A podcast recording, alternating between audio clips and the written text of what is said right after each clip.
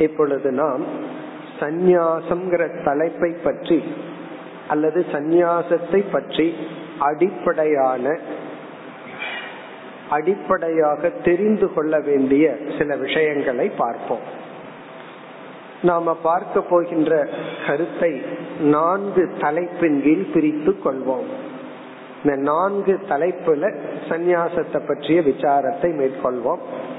முதல் தலைப்பை வந்து நிருப்தி என்று சொல்வது நிருப்தி என்றால் சந்நியாசம்ங்கிற சொல்லினுடைய விளக்கம்.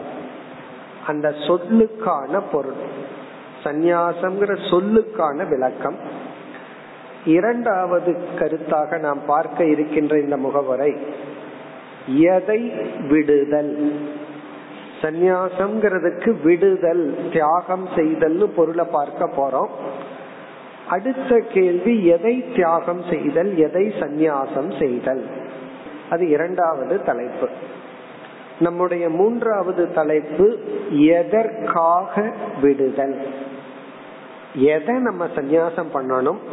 சந்நியாசம் பண்ணுவோம். அடுத்தது எதற்காக சந்நியாசம் பண்றோம்? What for first what is sannyasa what எதை நம்ம விடுவோம்? வாட் ஃபார் நான்காவது தலைப்பு விதவிதமான சந்நியாசங்கள். டைப்ஸ் ஆஃப் சந்நியாசம். சந்நியாசங்கள்ல பல விதங்கள் இருக்கு. அந்த விதவிதமான சந்நியாசம். அத பார்க்க போறோம். இப்படி நம்ம நான்கு தலைப்பின் கீழ் சந்நியாசம் அப்படிங்கிற டாபிக் அந்த தலைப்பை விசாரம் செய்துவிட்டு பிறகு இந்த அத்தியாயத்திற்குள்ள நம்ம போனோம் அப்படின்னா நமக்கு தெளிவாக விளங்கும்.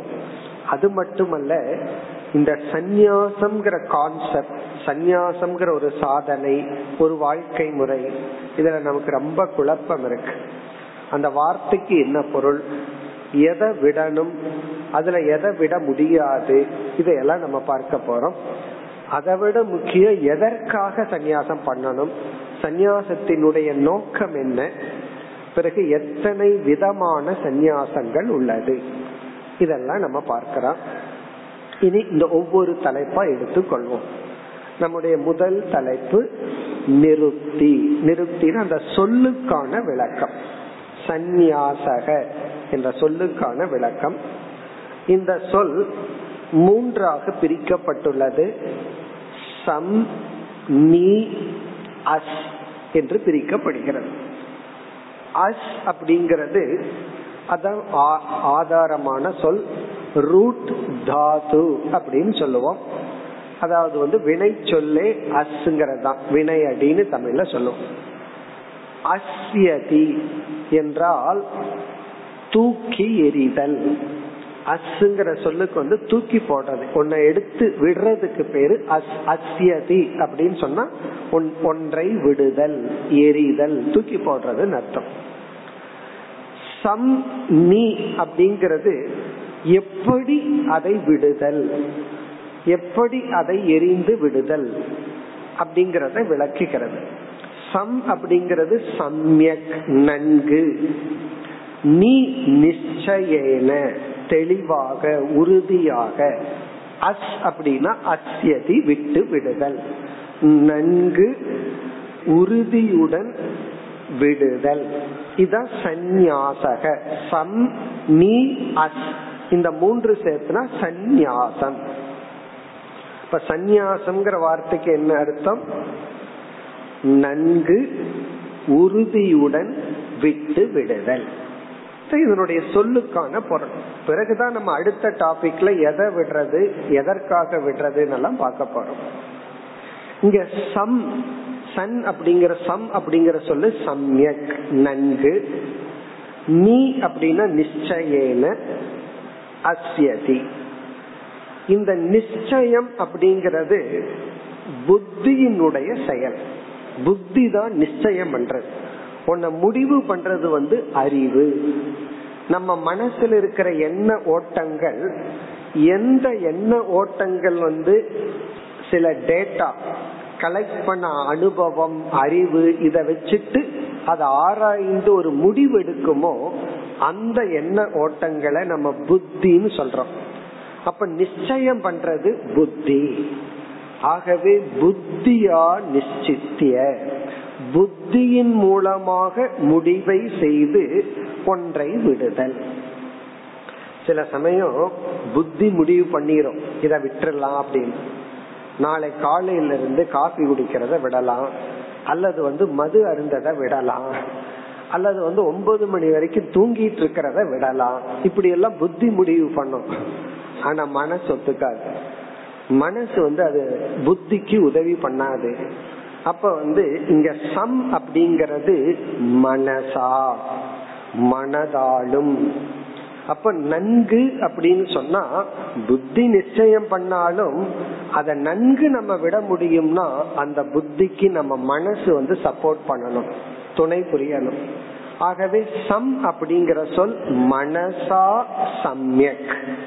மனதின் மூலமாக நன்கு நீங்கிற சொல் புத்தியா நிச்சித்திய புத்தியின் மூலமாக முடிவு செய்து அஸ்யதி விட்டு விடுதல் துரத்தல் துறந்து விடுதல்.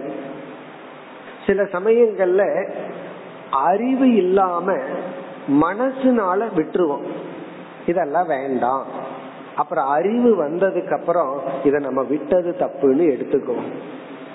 இப்ப ஒருவர் வந்து இது நல்ல விஷயமாம் இருக்கலாம் தீய விஷயமாம் இருக்கலாம். நல்ல விஷயத்த தெரியாம நம்ம விட்டுட்டோம் அப்படின்னா அறிவு வந்த உடனே அதை எடுத்துக்கணும்.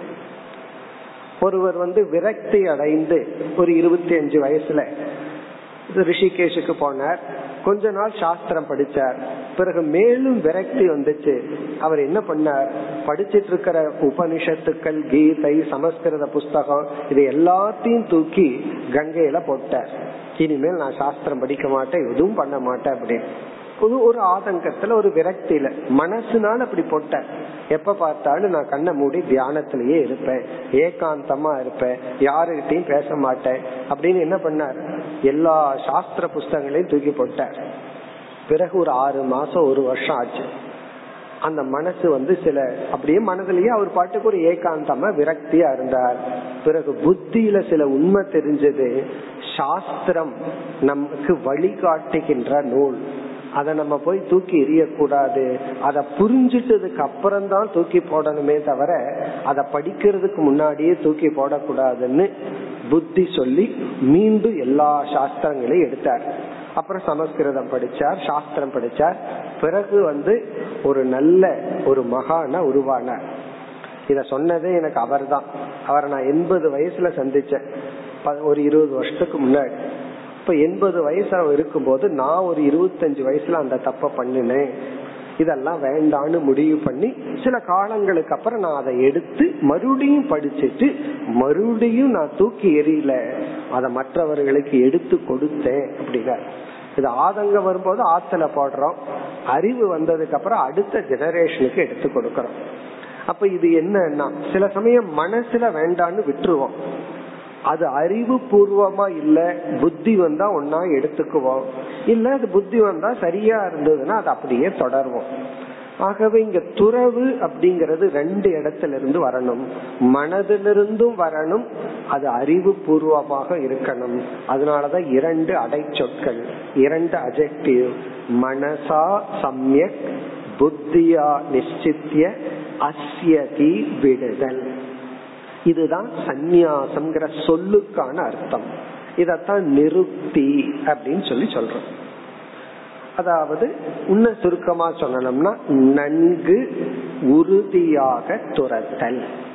அந்த நன்கு அப்படிங்கிறது மனதினால் சமயக் உறுதியாகங்கிறது புத்தியினால் நிச்சயன அஸ்யதி என்றால் விட்டு விடுதல். இதுல வந்து எதை நம்ம மைண்ட் ஏற்கனவே மதிச்சிட்டு இருக்கோம் எதை வேல்யூ பண்ணியிருக்கோ அதை ஏதோ ஒரு காரணத்தினால விட்டு விடுதல். இது வந்து இந்த சொல்லுக்கான பொருள். இந்த சந்நியாசம் அப்படிங்கிற சொல்லுக்கு இரண்டு அர்த்தம் இருக்கு. ஒரு அர்த்தம் வந்து துரத்தல் விட்டு விடுதல். நம்ம எதை துறக்கிறோமோ அதை நம்ம சந்நியாசம் பண்ணிட்டோம் அப்படின்னு சொல்றோம். இப்போ ஒரு பழக்கம் இருக்கலாம் ஒரு பொருளுக்கு நம்ம அடிமை இருப்போம் அந்த பொருளை நம்ம விட்டோம்னா அந்த பொருளை நம்ம சந்நியாசம் செய்தவர்கள்.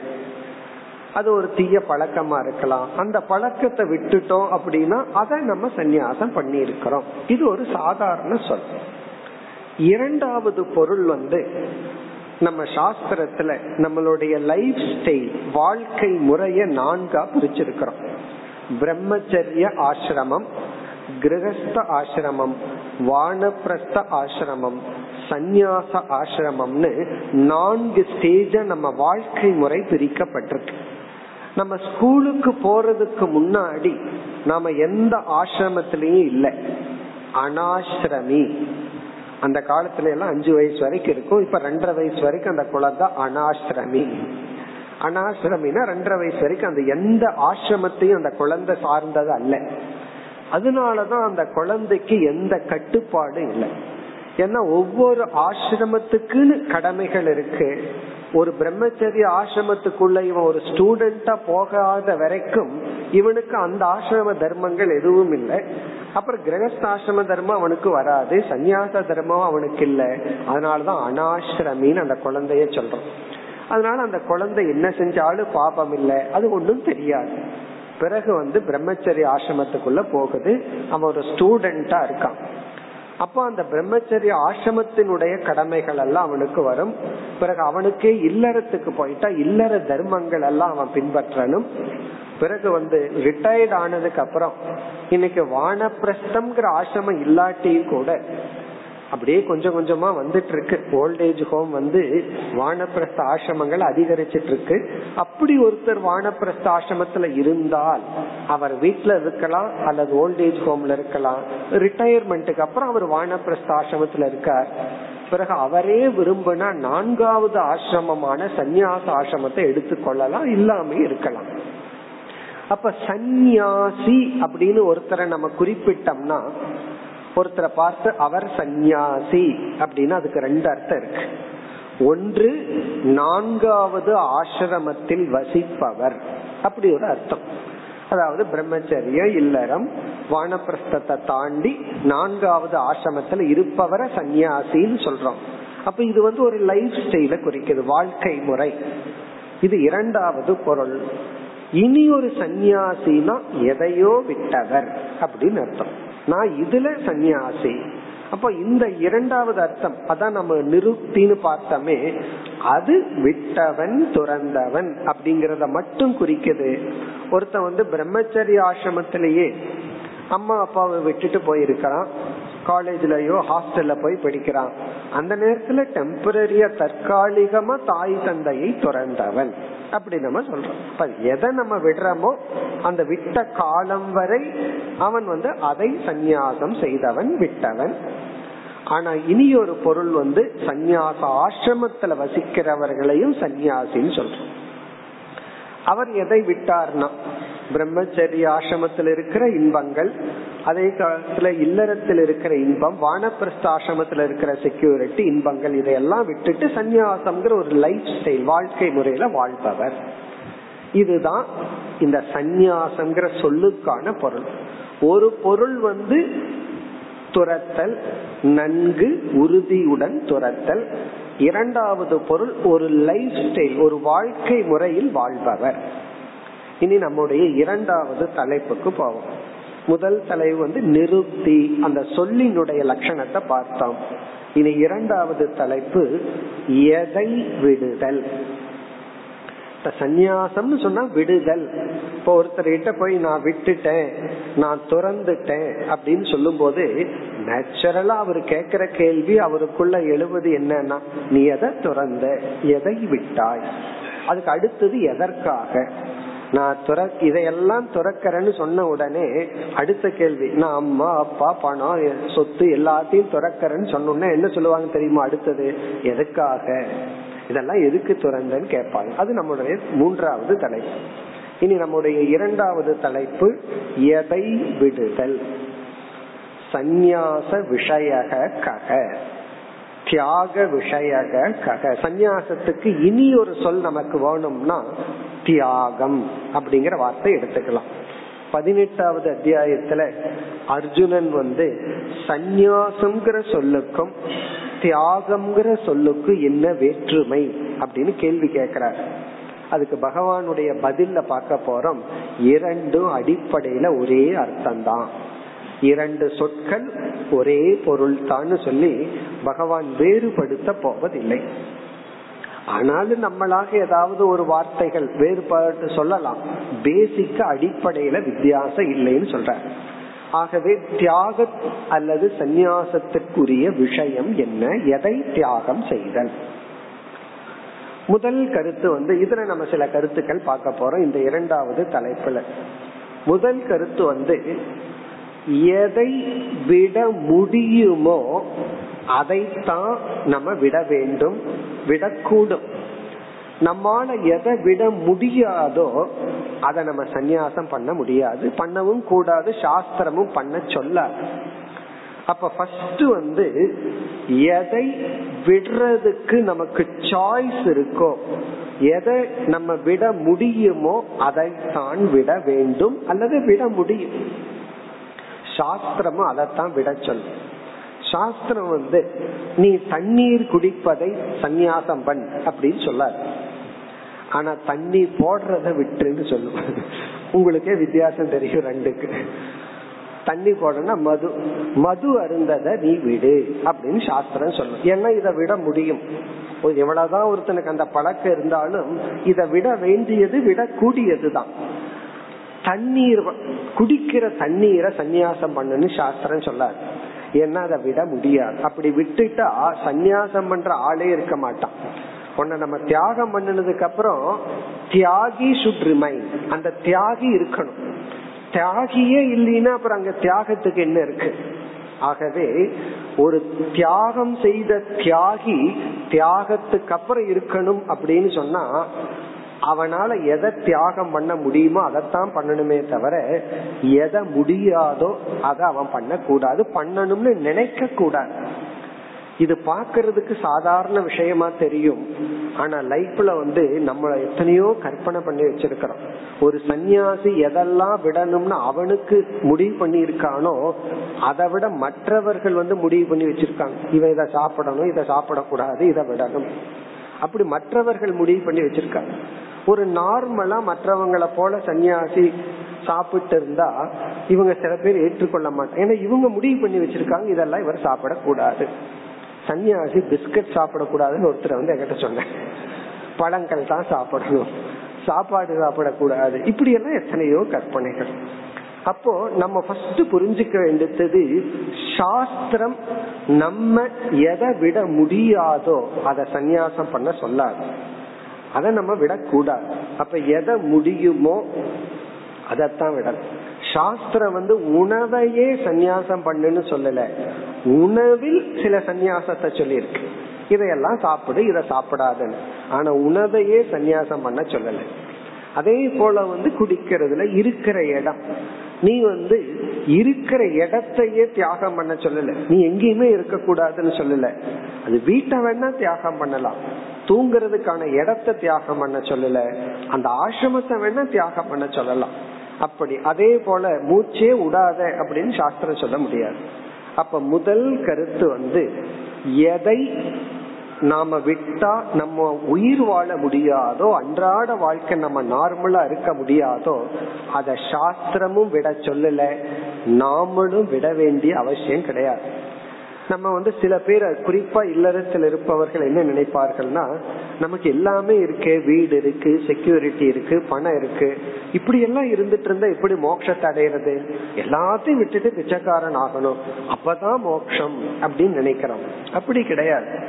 எல்லாத்தையும் விட்டாலும் கடைசியில இருக்கிற இடத்த விட முடியாது ஆரோக்கியமான உணவை விட முடியாது தூய்மையை விட முடியாது தண்ணீர் குடிக்கிறத விட முடியாது. அப்ப வீட்டுல அததானே இருக்கு. வீட்டுல அதுதானே நம்ம வச்சிருக்கிறோம். அப்ப எதை விட கூடாதோ எதை விட முடியாதோ மனிதனுடைய அடிப்படை தேவைகளை எதை விட முடியாதோ அதை சாஸ்திரம் விட சொல்லாது விட வேண்டிய அவசியம் இல்லை. அடுத்தது வந்து இரண்டாவது கருத்து வந்து எவைகளெல்லாம் நம்முடைய உடலுக்கும் மனதிற்கும் நன்மையை தருமோ அதையெல்லாம் நம்ம விடக்கூடாது. இப்ப நன்மையை நம்ம நன்மை தருவதை நாம் விடக்கூடாது. நன்மையும் நன்மைக்கான சாதனையையும் நம்ம விடக்கூடாது. அப்ப சந்நியாசம்னு சொன்னா அதான் ஒரு மகான் சொல்லுவார். எல்லாம் ஒரு மகான புகழ்ந்தார்களாம். இவர் வந்து எல்லாத்தையும் துறந்துட்டு கடவுளே கதின்னு கடவுளை அடைஞ்சிட்டார். அதுக்கு அந்த சுவாமி சொன்னாராம் நீங்க கடவுளையே துறந்துள்ளீர்கள். நான் வந்து அல்பமான விஷயத்த திறந்திருக்கேன். நீங்க கடவுளை திறந்துட்டு உலக பொருள்களை அடைஞ்சிருக்கிறீங்க. நான் வந்து உலகத்துல சில பொருள்களை தொடர்ந்து கடவுள் கிட்ட போனேன். அப்படி பார்க்கையில பெரிய துறவிகள் நீங்க தான் அப்படின்னு சொன்னாங்க ஏன்னா பெரிய பொருளை துறப்பவன் பெரிய துறவி. அல்பமான பொருளை துறப்பவன் அல்பமான துறவி. இவன் வந்து ஸ்ரேயஸ் நன்மையை மோட்சத்தையே திறந்திருக்கானே. அதை திறந்துட்டு பிரேயஸ் அல்பமான பின்னாடி போயிட்டு இருக்கிற நீங்க தானே துறவின்னு சொன்னார். ஆகவே இங்க துறவு அப்படின்னு சொன்னா நன்மையை துறப்பது துறவு அல்ல. நன்மைக்கான சாதனைகளை துறப்பது துறவு அல்ல. அதையும் புரிஞ்சுக்கணும். முதல்ல வந்து அடிப்படை தேவையானதை துறக்க முடியாது கூடாதுன்னு பார்த்தோம். அதே போல நமக்கு ஒன்று நல்லது பண்ணிட்டு இருந்ததுன்னு சொன்னா ஒரு பொருள் நமக்கு நன்மையை கொடுத்து கொண்டிருந்தால் அந்த நன்மையை கொடுக்கும் பொருளை துறப்பது துறவு அல்ல. ஒருத்தர் இல்லறத்துல இருக்கார் அவர்கிட்ட பணம் ரொம்ப இருக்கு. அந்த பணத்தை வச்சுட்டு அவர் வந்து நல்லது பண்ணிட்டு இருக்கார். தனக்கு சித்த சுத்திய வர வச்சிட்டு இருக்கார். வாழ்க்கைக்கு தேவையான மோக்ஷத்துக்கு அந்த பணத்தை சாதனமா பயன்படுத்திட்டு இருக்காரு வச்சுக்கோமே. அப்ப அவர் அந்த பணத்தை திறக்கணுங்கிற அவசியம் கிடையாது. ஏன்னா அந்த பணம்ங்கிறது அவருக்கு நன்மையை கொடுத்துட்டு இருக்கு. என்னைக்கு அது கர்வத்தை கொடுத்து போகத்துக்குள்ள போய் அவருக்கு அது கஷ்டத்தை கொடுத்தது அப்ப வேணா அதை துறக்கலாம். இப்ப எந்த பொருள் அது பணமாகலாம் உறவாகலாம் இருப்பிடமாகலாம் நமக்கு ஸ்ரேய சாதனையா இருக்கோ அந்த பொருளை துறக்கணுங்கிற எண்ணம் வரக்கூடாது. நமக்கு வந்து ஒரு அழகான ஆன்மீக லட்சியத்திற்கு இறைவனை அடைகிறதுக்கு ஒரு அழகான இன்ஃப்ராஸ்ட்ரக்சர் வச்சிருக்கிறோம். ஆனா சில பேர்த்துக்கு ஒரு தப்பான கில்ட் வரும். இது இவ்வளவு செக்யூர்டா இருக்கே இதை நான் துறக்கணும். துறந்துட்டு போனா என்ன நீ எந்த சாதனையும் பண்ண முடியாது. நன்மையை கொடுக்கிற ஒரு சூழ்நிலையையோ பொருளையோ எதை நம்ம துறக்க கூடாது அப்ப இரண்டாவது கருத்து வந்து ஸ்ரேயஸ் ஸ்ரேய சாதனை துறப்பது துறவு அல்ல. பிறகு வந்து ஜீவன நிமித்தமான கர்மங்களோ செயல்களோ அல்லது பொருள்களையோ நம்ம துறக்கிறது துறவு அல்ல. அதத்தான் ஜீவன நிமித்தம்னு சொல்றோம். அதாவது வந்து இருப்பிடம் உணவு பிறகு நம்ம உடம்ப ஆரோக்கியமா வச்சுக்கணும்னா அதற்கு தேவையான பொருள்கள் இதையெல்லாம் துறப்பது துறவு அல்ல. பிறகு எதை துரத்தல் எதை விடுதல் என்றால் அதுல முதல் அடுத்த பார்க்க போற கருத்து வந்து காமிய கர்ம தியாகம். காமியமான கர்மத்தை துரத்தல் காமிய வஸ்து தியாகம் அல்லது சந்நியாசம். காமியம் அப்படின்னு சொன்னா இன்பத்தை மட்டும் கொடுக்கின்ற பொருள்களையும் இன்பத்தை கொடுக்கின்ற செயல்களையும் துரத்தல்.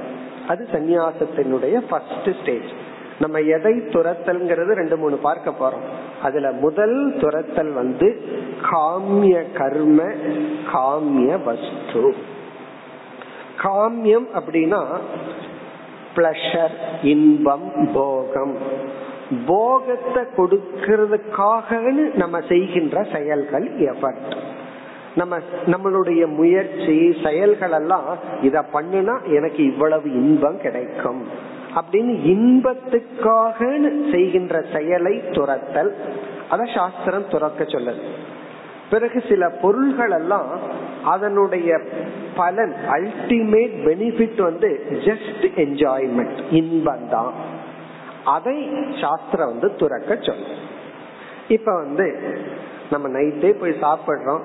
பிளேட்ல பார்த்தோம் அப்படின்னா எவ்வளவு பொருள் சாப்பிடுற ஐட்டம் வந்து நம்ம உடம்புக்கு நல்லதை கொடுக்குது எவ்வளவு ஐட்டம் வந்து நாக்குக்கு நல்லத இன்பத்தை கொடுக்குதுன்னு பிரிச்சோம்னா ஒருத்தர் சொன்னார் அப்படி பிரிச்சோம்னா பிளேட்ல ஒண்ணுமே இருக்காது அப்படின்னு. எல்லாமே போயிருமே. ஒரு ஒரு ஒருத்தர்கிட்ட அப்படி சொன்னேன். நீங்க பிளேட்ல வந்து நாக்குக்கு சுவையான பொருள் உடம்புக்கு ஆரோக்கியமான பொருள்னு பார்த்து சுவையான பொருளை எல்லாம் வெளியே எடுத்துருங்கன்னா பிளேட்ல ஒண்ணுமே இருக்காதுங்க அப்படின்னு என்ன அர்த்தம்? நம்ம வந்து இன்பத்துக்குன்னே அதிகமா சாப்பிடுறோம். ஆரோக்கியத்துக்குன்னு குறைவா வச்சிருக்கிறோம். தப்பி தவறு ஏமாந்து அதுக்குள்ள ஆரோக்கியம் இருந்தா தான் உடம்புக்கு ஆரோக்கியம் கிடைக்குதே தவிர பிறகு பார்த்தோம்னா நேச்சுரலா ஆரோக்கியமா இல்லை. அப்ப வஸ்து சில பொருள்கள் வந்து அந்த பொருள்கள் வந்து எதற்கு பயன்படுனா ஒரு இன்பம். அதே போல சில ரிலேஷன்ஷிப் சில உறவுகள். சில உறவுகள் எல்லாம் இருக்கு. இப்ப அந்த உறவு இப்ப வந்து அம்மா அப்பான்னு அம்மா அப்பாவோட பையனுக்கு ஒரு உறவு இருக்கு. அந்த உறவு அவன் சின்ன வயசா இருந்ததுன்னா அந்த உறவு வந்து இவனம் பண்படுத்துது.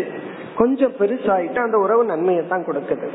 சில ரிலேஷன்ஷிப் இருக்கே அது என்னன்னா நான் ஃப்ரெண்ட்ஸோட வெளியே சுத்திட்டு வரேன்ட்டு போயிட்டு வருவான். அந்த ரிலேஷன்ஷிப் எதுக்குன்னா ஜஸ்ட் பிளஷர் ரெண்டு பேர் சேர்ந்து உருப்படியா ஒரு லட்சியத்தையும் பண்ண மாட்டாங்க ஒரு காரியம் பண்ண ஜஸ்ட் பொழுதுபோக்குக்குன்னே அந்த ரிலேஷன்ஷிப் இருக்கு. இவருக்கு போர் அடிச்சா அவரு ஞாபகம் வரும் அவருக்கு போர் அடிச்சா இவர் ஞாபகம் வரும். ரெண்டு பேர் சேர்ந்து என்ன பண்ணுவாங்கன்னா ஹோட்டல்ல போய் சாப்பிட்டு அரட்டை அடிச்சுட்டு வருவாங்க. இந்த ரிலேஷன்ஷிப் என்னன்னா ஜஸ்ட் ஒரு என்ஜாய்மெண்ட் அப்படி சில உறவுகள் அதனுடைய லட்சியம் என்னன்னா எந்த விதமான ஒரு கன்ஸ்ட்ரக்டிவான முன்னேற்றம் இருக்காது. ஜஸ்ட் என்ஜாய்மெண்ட்டுக்குன்னா அந்த ரிலேஷன்ஷிப் இந்த கிளப்ல போய் பார்த்தோம்னா அந்த ரிலேஷன்ஷிப் எப்படின்னா கிளப்ல இருக்கிறவங்க என்ன எப்படி ஜஸ்ட் என்ஜாய்மெண்ட் சேருவாங்க ஜாலியா பேசுவாங்க பிறகு பிரிந்து விடுவார்கள். அந்த காலம் அந்த இடம் அந்த உறவுகள். கிளப் வந்து பெஸ்ட் எக்ஸாம்பிள் அதெல்லாம் எதற்குனா என்ஜாய்மெண்ட்டை e-, தவிர வேற ஒன்றும் கிடையாது. அந்த அங்க இருக்கிற மனிதர்கள் இருக்கிற உறவுகள் பொருள்கள் காலம் இதெல்லாம். இப்படி வந்து காமிய கர்ம காமிய வஸ்து சந்நியாச யோக்கியம். இப்ப நம்ம பாக்குற கருத்து வந்து சந்நியாசத்துக்கான யோக்கியம் எது? அப்படின்னா எதை சந்நியாசம் பண்றோம்? சாஸ்திரம் எதையெல்லாம் சந்நியாசம் பண்ண சொல்லுது? அப்படின்னு சொன்னா ஃபர்ஸ்ட் சொல்றது வந்து காமிய கர்ம காமிய வஸ்து. அதே போல காமிய ரிலேஷன்ஷிப் உறவுகள். வெறும் இன்பத்துக்காக மட்டும் நம்ம வச்சிருக்கிற உறவுகள் மனிதர்கள் பிறகு வந்து பொருள்கள் பிறகு வந்து செயல்கள். ஆக்ஷன் ரிலேஷன்ஷிப் ஆப்ஜெக்ட் அதாவது வந்து செயல்கள் உறவுகள் பொருள்கள். அதனுடைய பர்பஸ் காமியமாக மட்டும் இருந்தா சாஸ்திரம் அவைகளை எல்லாம் கொஞ்சம் கொஞ்சமாகவோ படிப்படியாகவோ அல்லது தியாக விஷயம் அப்படின்னு சொல்லும். தியாகத்துக்குரிய விஷயம்னு சொல்லும். சில தியாகங்கள் எல்லாம் தற்காலிகமாகவும் இருக்கலாம். இப்ப வந்து ஒரு பையன் வந்து ஹாஸ்டல்ல போய் படிக்கும் போது அம்மா அப்பாவை விட்டுட்டு போறான். அது தற்காலிகமான தியாகம். அந்த இடத்துல வந்து அம்மா அப்பாவோடயே எப்பொழுதுமே விளையாடி கொண்டு இருக்கிறதே அது வந்து அப்டக்கல் ஆயிடும் ஒரு குழந்தை ரெண்டு வயசு வரைக்கும் அம்மா அப்பாவோட விளையாடிடுச்சு. அந்த குழந்தை சொல்லுது வாழ்க்கை பூரா இப்படியே இருக்கணும்னா அது சரியல்ல. அது ஒரு ஸ்டேஜ் வரைக்கும் தான் அது. அதுக்கு மேல அதை துறந்துட்டு அடுத்ததுக்கு அவன் போகணும். இனி அடுத்தது வந்து ஃபர்ஸ்ட் வந்து காமியத்தை பார்த்தோம். அடுத்தது வந்து நித்திய கர்ம. நம்மளுடைய சில கடமைகள் சில டியூட்டி இதையுமே சாஸ்திரம் வந்து துறக்க சொல் கடமைகள் சில ரெஸ்பான்சிபிலிட்டி சில கடமைகள்.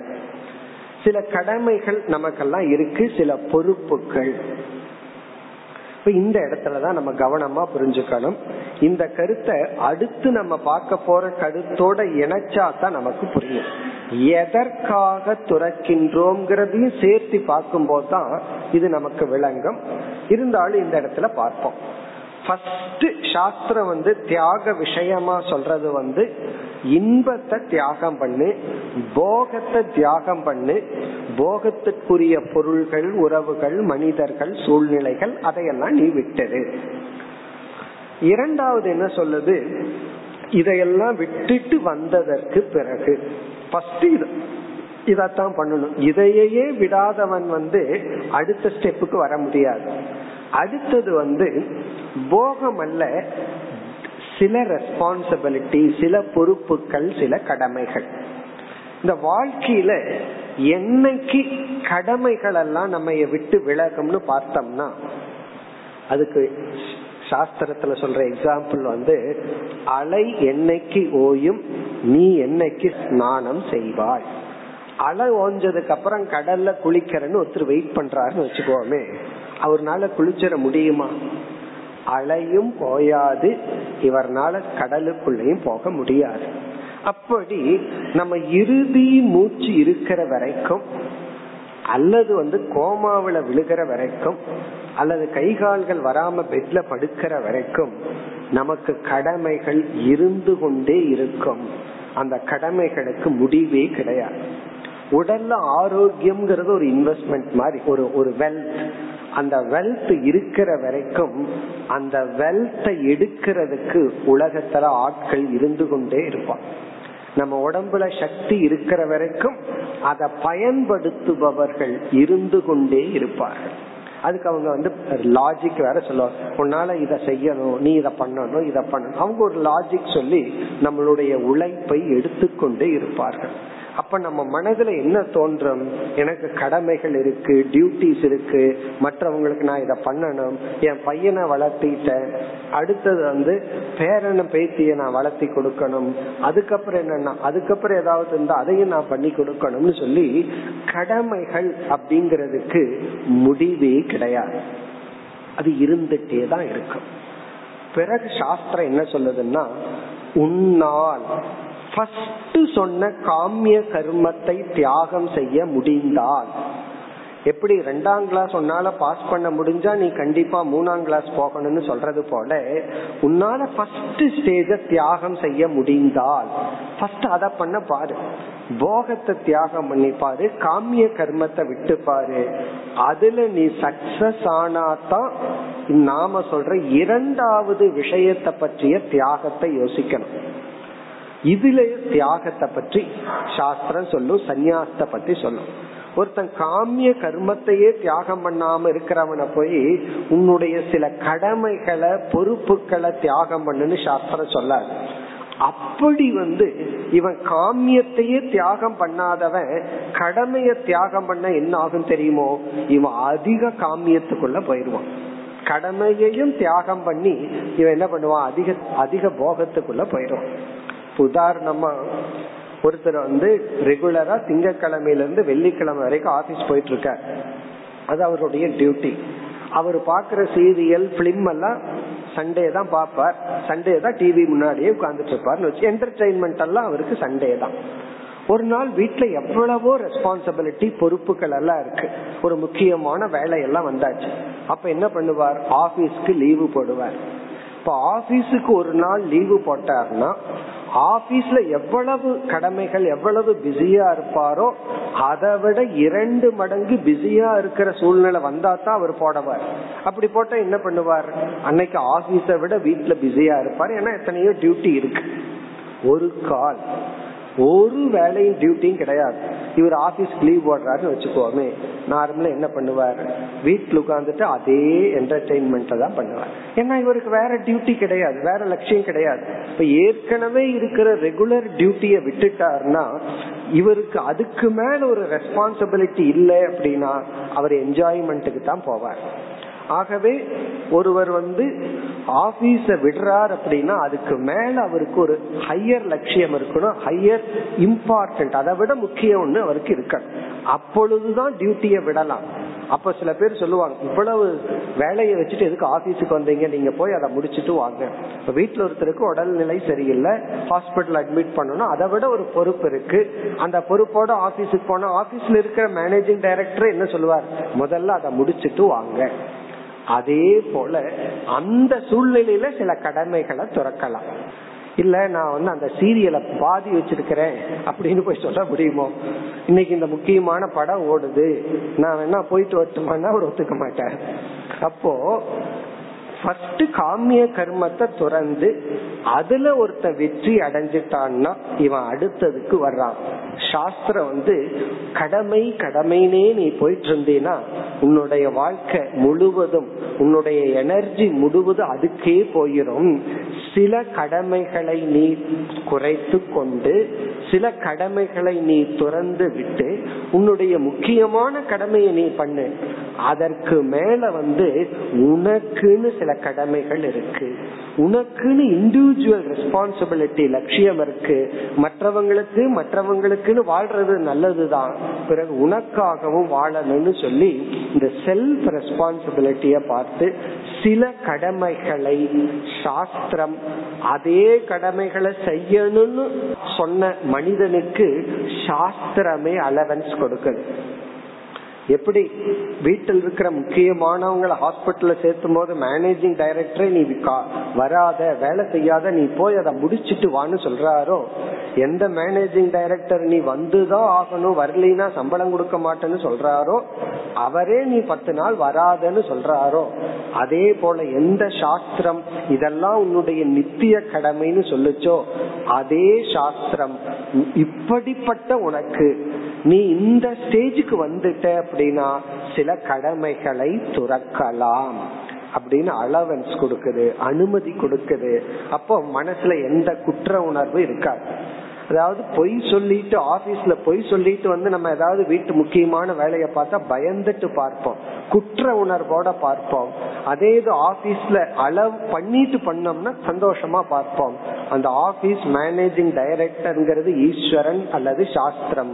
அதுவே சில கடமைகளிலிருந்து நீ விலகிக்கொள். கடமைகளை குறைத்துக்கொள் அப்படின்னு சொல்லி கடமைகளையும் ரெஸ்பான்சிபிலிட்டி பொறுப்புகளையும் சாஸ்திரம் வந்து சந்நியாசம் செய்ய அனுமதி கொடுக்கின்றது. அப்ப இரண்டாவது சந்நியாசம் என்ன? நமக்கு இருக்கிற பொறுப்புகள் கடமைகள் சில உரிமைகள் அதையெல்லாம் நம்ம விடலாம். அதெல்லாம் எப்பொழுது எதற்காக அதெல்லாம் ரொம்ப முக்கியம். விடலாம்னு சொன்னா அதை நம்ம அடுத்த டாபிக்ல பார்ப்போம். எதற்காக எப்பொழுது? இப்ப எப்பொழுது விடலாம்? அதே போல காமிய கர்மத்தையும் அப்படித்தான். இவனுக்கு ஒரு பொருள் மீது ரொம்ப ஆசை இருக்கு. அந்த ஆசைய வந்து விடுற அளவுக்கு பக்குவம் இருந்தா விடலாம். விடுற அளவுக்கு பக்குவம் இல்லைன்னா சாஸ்திரம் அதையும் விடாதேன்னு தான் சொல்லும் பகவான் இந்த அத்தியாயத்துல சந்நியாசம் அப்படிங்கிற தலைப்பை உடைய அத்தியாயத்திலேயே பகவான் வந்து சந்நியாசத்துக்கு சப்போர்ட் பண்ணல கர்மயோகத்துக்கு தான் பண்ண போறார். ஏன்னா அதுல ஒரு டேஞ்சர் இருக்குன்னு பகவான் சொல்ல போறார். நம்ம அங்க பார்க்க போறோம். சந்நியாசம் உயர்ந்ததா கர்மயோகம் உயர்ந்ததாங்கிறதா அர்ஜுனனுடைய கேள்வி. அதுக்கு பகவானுடைய பதில் வந்து சந்நியாசத்தை விட கர்மயோகம் தான் சிறந்ததுன்னே பதில் சொல்ற இந்த பதில புரிஞ்சுக்கிறதுக்காகத்தான் நம்ம அடித்தளமா சந்நியாசத்தை பற்றிய ஒரு விசாரம் நமக்கு தேவைப்படுகின்றது அப்போ ஃபர்ஸ்ட் வந்து எதை விடுதல் அப்படின்னா ஃபர்ஸ்ட் விடுறது வந்து இன்பத்தை. இன்பத்துக்குரிய உறவுகளை மனிதர்களை பொருள்களை போகத்தை தியாகம் செய்தல். அதுக்கப்புறம் சில கடமைகள் சில உறவுகள் சில பொருள்கள். வாழ்க்கைக்கு அடிப்படையாக தேவையான பொருளை விடுறதில்லை. இன்பத்துக்கு தேவையான பொருள்கள் சூழ்நிலைகள் கடமைகள் இதையெல்லாம் விடுதல். சில ரிலேஷன்ஷிப் சில உறவுகளை எல்லாம் நம்ம தியாகம் செய்தல். அப்ப எதை விடுதல்னா ரெண்டு தான். ஒன்னு இன்பம் இனி ஒன்று ரெஸ்பான்சிபிலிட்டி சில பொறுப்புகள். இனி அடுத்தது வந்து அடுத்த தலைப்புக்கு நம்ம போறோம். இந்த எதை விடுதல்ங்கிறத மேலும் நம்ம அடுத்த தலைப்பை பார்த்துட்டு உள்ள வந்துதான் நம்ம பார்க்க முடியும். ஏன்னா உன்னை கம்ப்ளீட் பண்ணிட்டு இனி ஒண்ணு போக முடியாது. இனி ஒண்ணுக்குள்ள போய் சிலதை புரிஞ்சுட்டு தான் மீண்டும் இங்க வர முடியும். இனி அடுத்த மூன்றாவது தலைப்புக்கு போறோம். எதற்காக விடுதல்? எதற்காக வாட் ஃபார் ஃபர்ஸ்ட் தலைப்பு சந்நியாசம்னா என்னன்னு பார்த்துட்டு அதுக்கு ரெண்டு பொருள். அந்த லைஃப் ஸ்டைல வாழ்றவங்கள சன்னியாசின்னு சொல்றோம். எதையாவது ஒன்ன துறந்தா அந்த பொருளுக்கு அவன் தியாகி சன்னியாசின்னு சொல்றான் இரண்டாவது எதை விடுதல்னு பார்த்தோம். அதுல ரெண்டு ரெண்டே கருத்து தான். ஒன்று காமிய கர்ம இனி ஒன்று நித்திய கர்ம. நமக்கு கடமைகள்னு எதை நினைச்சிட்டு இருந்தோமோ சாஸ்திரம் சொல்லுச்சோ அதையே சாஸ்திரம் வந்து நீ சந்தியாவந்தனம் பண்ணுன்னு சொல்லியிருக்கு. பிறகு அதே சாஸ்திரம் அதை நீ விட்டுறலாம். நீ பூஜை பண்ணுன்னு சொல்லி இருக்கு பூஜையை எடுத்து ஒருத்தர் கொடுத்திருப்பாரு. அதே சாஸ்திரம் சொல்லுது இனி பூஜையை எல்லாம் நீ விட்டுறலாம். நீ குடும்பத்துக்காக உழைக்கணும். இல்லறத்துல நீ குழந்தைகளை எல்லாம் வளர்த்தி ஆளாக்கணும்னு சொல்லுது. அதே சாஸ்திரம் சொல்லுது இல்லறத்தை விட்டுட்டு வா. உன் குழந்தைகளை வளர்த்துனது போது அடுத்த ஜெனரேஷன் உன்னுடைய ஆப்ஷன் உனக்கு விருப்பம் இருந்தா செய்ய இல்லைன்னா வேண்டாம். அப்ப நம்மளுடைய கடமைகள். சமுதாயத்துக்கு எத்தனையோ கடமைகள் எல்லாம் இருக்கு. அதெல்லாம் சாஸ்திர யஜ்யம்னு சொல்லும். பிறகு ஒரு நேரத்துல முதல்ல உன்னுடைய கடமைக்கு நீ வா அதையும் விடலாம்னு சொல்லும். இதெல்லாம் நித்திய கர்ம. எதை கடமைகளா சொல்லுச்சோ அவைகளையே விடுதல் அப்படின்னு பார்த்துட்டோம். பிறகு இதுவரைக்கும் பார்த்த கருத்துல எதை விட முடியுமோ அதைத்தான் விடணுமே தவிர விட முடியாததை விடுறதல்ல நன்மையை விடுவதல்லன்னு பார்த்துட்டோம். இனி எதற்காக விடுதல்? மூன்றாவது தலைப்பு. இந்த எதற்காக விடுதல் அப்படின்னு வரும் பொழுது ஃபர்ஸ்ட் வந்து இந்த விடுதல் அப்படிங்கறதும் பதினெட்டாவது அத்தியாயத்துல பகவான் சந்நியாசத்தையே மூன்றா பிரிக்கிறார். மூன்று விதமான சந்நியாசம் அல்லது தியாகம். ஒன்று வந்து சாத்விக சந்நியாசம் அல்லது சாத்விகமான தியாகம். இரண்டாவது ராஜசமான தியாகம். மூன்றாவது தாமசமான தியாகம் அல்லது சந்நியாசம். இப்படி பிரிக்கிறார். அதாவது வந்து சோம்பேறித்தனத்தினாலையும் இயலாமையினாலையும் நம்ம விடுவது வந்து ராஜசம் அல்லது தாமசம். முடியாது இயலவில்லை அப்படிங்கறதுனால ஒருத்தன் தியாகம் பண்ணான்னா அது வந்து தாமசம். இப்போ ஒருத்தனை மன்னிக்கிறதே நம்ம நினைச்சா அவனை பழி வாங்க முடியுங்கிற சக்தி இருக்கும்போது நம்ம மன்னிச்சோம்னா அதுக்கு பேரு மன்னிப்பு. நம்ம மன்னிக்கல அப்படின்னா அவன் நம்ம அடிச்சிருவான்னு பயந்துட்டு மன்னிச்சோம்னா அதுக்கு பேரு மன்னிப்பு அல்ல அது வந்து நம்ம மன்னிப்பை வந்து நம்ம பயன்படுத்திக்கிறோம். ஒருத்தர் நமக்கு தப்பு பண்ணிட்டான் நம்மால பழி வாங்க முடியும். அந்த பவர் நமக்கு இருக்கு. அப்ப வந்து நம்ம மன்னிச்சோம் அப்படின்னா அதுக்கு பேர் தான் மன்னிப்பு. அதே போல என்னால பணம் சம்பாதிக்க முடியும். ஆனா நான் சம்பாதிக்கிறதுக்காக என்னுடைய அறிவு உழைப்பு காலத்தை பயன்படுத்தல அப்படின்னா சந்நியாசம். என்னால இதை அடைய முடியும். ஆனா என்னுடைய சாய்ஸ் நான் சூஸ் பண்ணி நான் இதை அடையல. என்னால இனிப்ப சாப்பிட முடியும். ஆனா நான் சாப்பிடல அப்படின்னா அது சந்நியாசம். ஏற்கனவே ஃபைவ் ஹண்ட்ரட் இருக்கு சுகர் இதுக்கு மேல சாப்பிட்டா மயங்கித்தான் விழுவ. நான் வந்து சுகரை இனிப்ப தியாகம் பண்ணிட்டேன் சன்னியாசம் பண்ணிட்டேன் அப்படின்னு சொல்ல முடியாது. ஏன்னா அந்த நேரத்துல அதை நீ சன்னியாசம் பண்ணலினா நீயே உன்னையே உலக சன்னியாசம் பண்ணிடும் ஒன்னு அந்த ஸ்டேஜில் இருக்கிறோம். அது அந்த இடத்துல சன்னியாசத்துக்கு ரெலவென்ஸே கிடையாது. ஆகவே இங்க எதை தியாகம் செய்தல் எதற்காக தியாகம் செய்தல் அப்படிங்கிற கேள்வி வரும் பொழுது இங்க தாமசமான ராஜசமான சந்நியாசத்தை பார்க்காம நம்ம சாத்விகமான சந்நியாசத்தை எடுத்துக்கணும். அந்த இடத்துல பகவான் சொல்றார் எதற்காக ஒன்றை நம்ம தியாகம் பண்றோம் அப்படின்னா எதற்காகனா நம்முடைய இலக்கு அதைவிட மேலான படியில் இருப்பதாக இருந்தால். நம்ம அதை அடையிறதுனால என்ன நன்மையை அடையவோமோ அதை தியாகம் பண்றதுனால நாம் அடையக்கூடிய நன்மை அதை விட மேலாக இருந்தால் அப்பொழுதுதான் அதை தியாகம் செய்ய வேண்டும். சிம்பிள் எக்ஸாம்பிள் நம்ம படி ஏறிட்டு இருக்கிறோம் ஒரு படியிலிருந்து காலை எடுத்துறோம் அப்படின்னு என்ன அர்த்தம்? அந்த படியை தியாகம் பண்ணிட்டோம்னு அர்த்தம். ஒரு காலில் நின்றுட்டு இருக்கிறோம் ஒரு கால் அந்த படியை எடுத்தாச்சு. அதற்கு மேல படியில நம்ம வைக்கிறதா இருந்தா இதற்கு பேர் சந்நியாசம். இப்போ ஒரு படியிலிருந்து நீ காலை எடுத்து வைக்கிறது அடுத்த படியா இருக்கணும். இப்ப அடுத்த படிக்காக இந்த படியை துரத்தல். இவர் அடுத்த படியே கண்ணுக்கு தெரியல. உடனே காலை எடுத்துட்டாருன்னு வச்சுக்கோமே. அதான் திருச்செங்கன்னு சொல்றது. ஃபர்ஸ்ட் அடுத்த படி உனக்கு தெரியணும். அடுத்த படியை தெரிஞ்சு கால் வைக்கிறதுக்கான சக்தி இருக்கும் பொழுது நீ இந்த படியிலிருந்து காலை எடுத்து அடுத்த படிக்கு வைக்கணும். ஆகவே எதற்காக என்றால் நம்ம வந்து மூணு லட்சியத்தை பார்க்க போறோம். இந்த மூன்று லட்சியத்திற்காக சாஸ்திரம் தியாகம் அல்லது சந்நியாசத்தை கூறுகின்றது. சாஸ்திரம் இந்த மூணு லட்சியத்துக்காகத்தான் நீ துறக்கணும் அப்படின்னு சொல்லுது. அதுல ஒவ்வொன்றா நம்ம பார்க்க போறோம். அத மூன்றையும் பொதுவா மேலான ஸ்ரேயஸ் ஹையர் பெனிஃபிட் ஹையர் அப்படின்னு புரிஞ்சுக்குவோம். எக்ஸ்ட்ரா இந்த கிரீட்டிங் கார்டு அனுப்பும் போது நீங்க இந்த வருஷத்துல இருந்து நல்லா இருங்கன்னு அனுப்பிச்சா அது தப்பா போயிடும் அப்ப இத்தனை வருஷமா நீ இந்த வருஷம் நல்லா இல்லையா? கடந்த வருஷம் ஒழுங்கா இல்லையான்னு ஆயிரும். இந்த வர்ற வருஷம் உங்களுக்கு நன்மையை கொடுக்கட்டும்ங்கிறத விட சில கிரீட்டிங் கார்ட்ல வர்ற வருஷம் உங்களுக்கு எக்ஸ்ட்ரா நன்மையை கொடுக்கட்டும்னு எழுதியிருப்பாங்க அப்படின்னா இந்த வருஷம் நீங்க நல்லா தான் இருந்தீங்க. May you have extra happiness அப்படின்னு வாழ்த்துறேன் அப்படின்னு அர்த்தம் என்னன்னா உங்களுக்கு ஹாப்பினஸ் இருக்கு இருந்தது. இன்னும் கொஞ்சம் எக்ஸ்ட்ராவா இருக்கட்டும்.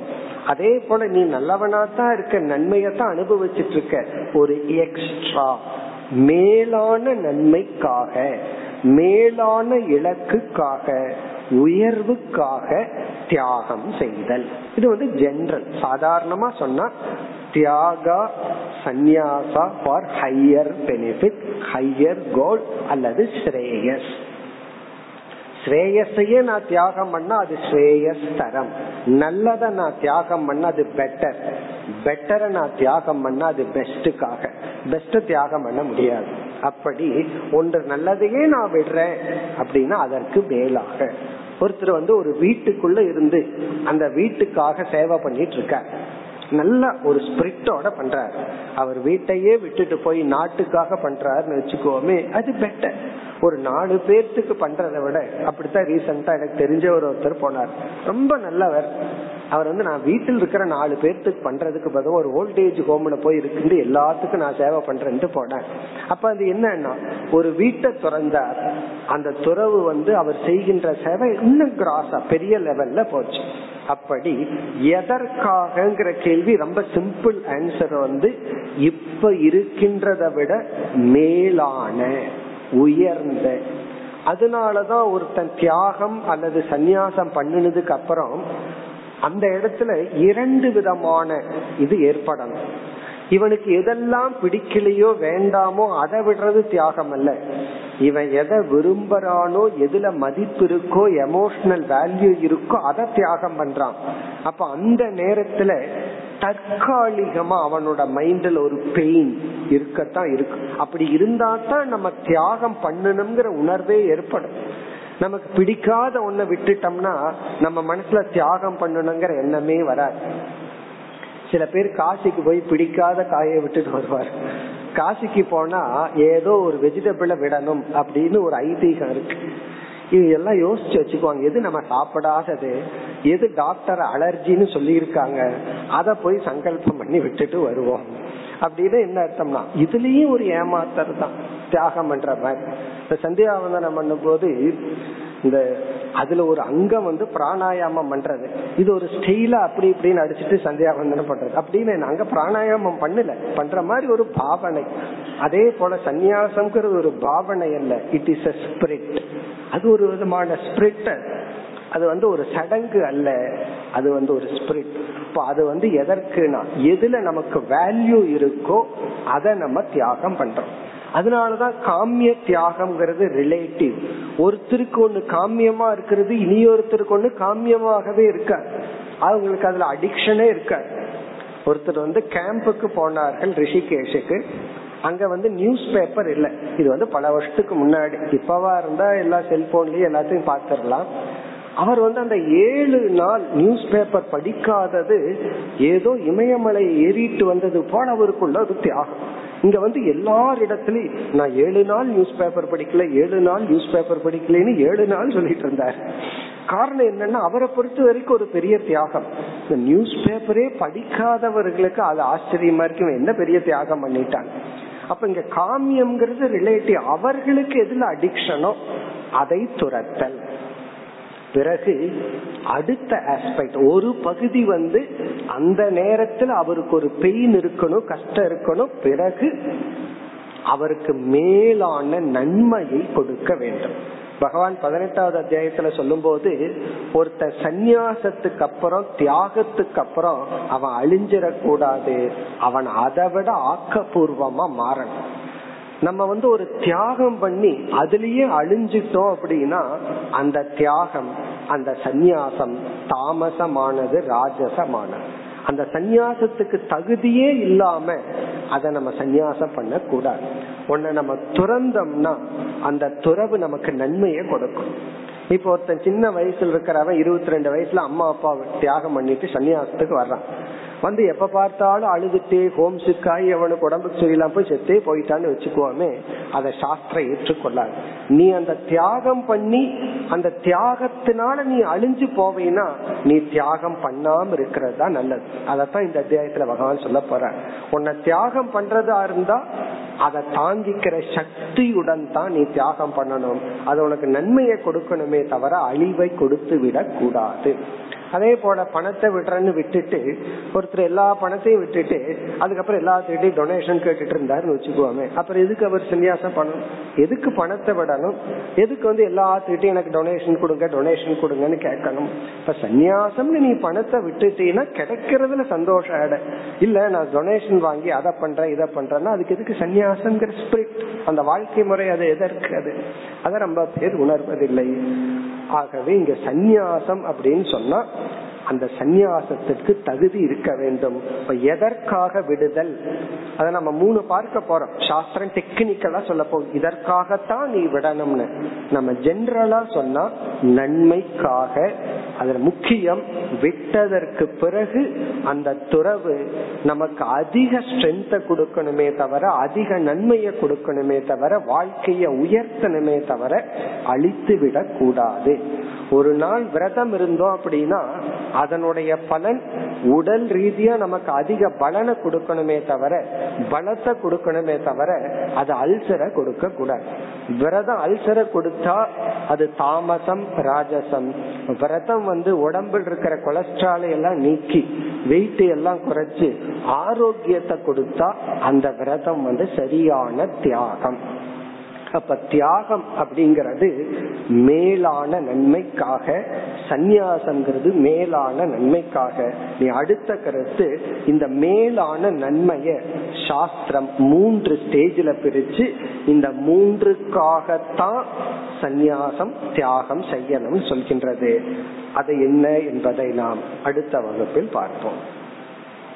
ஓம் போர் நமத போர் நமிதம் போர் पूर्णमुदच्यते पूर्णस्य पूर्णमादाय पूर्णमेवावशिष्यते ॐ शान्ति शान्ति शान्तिः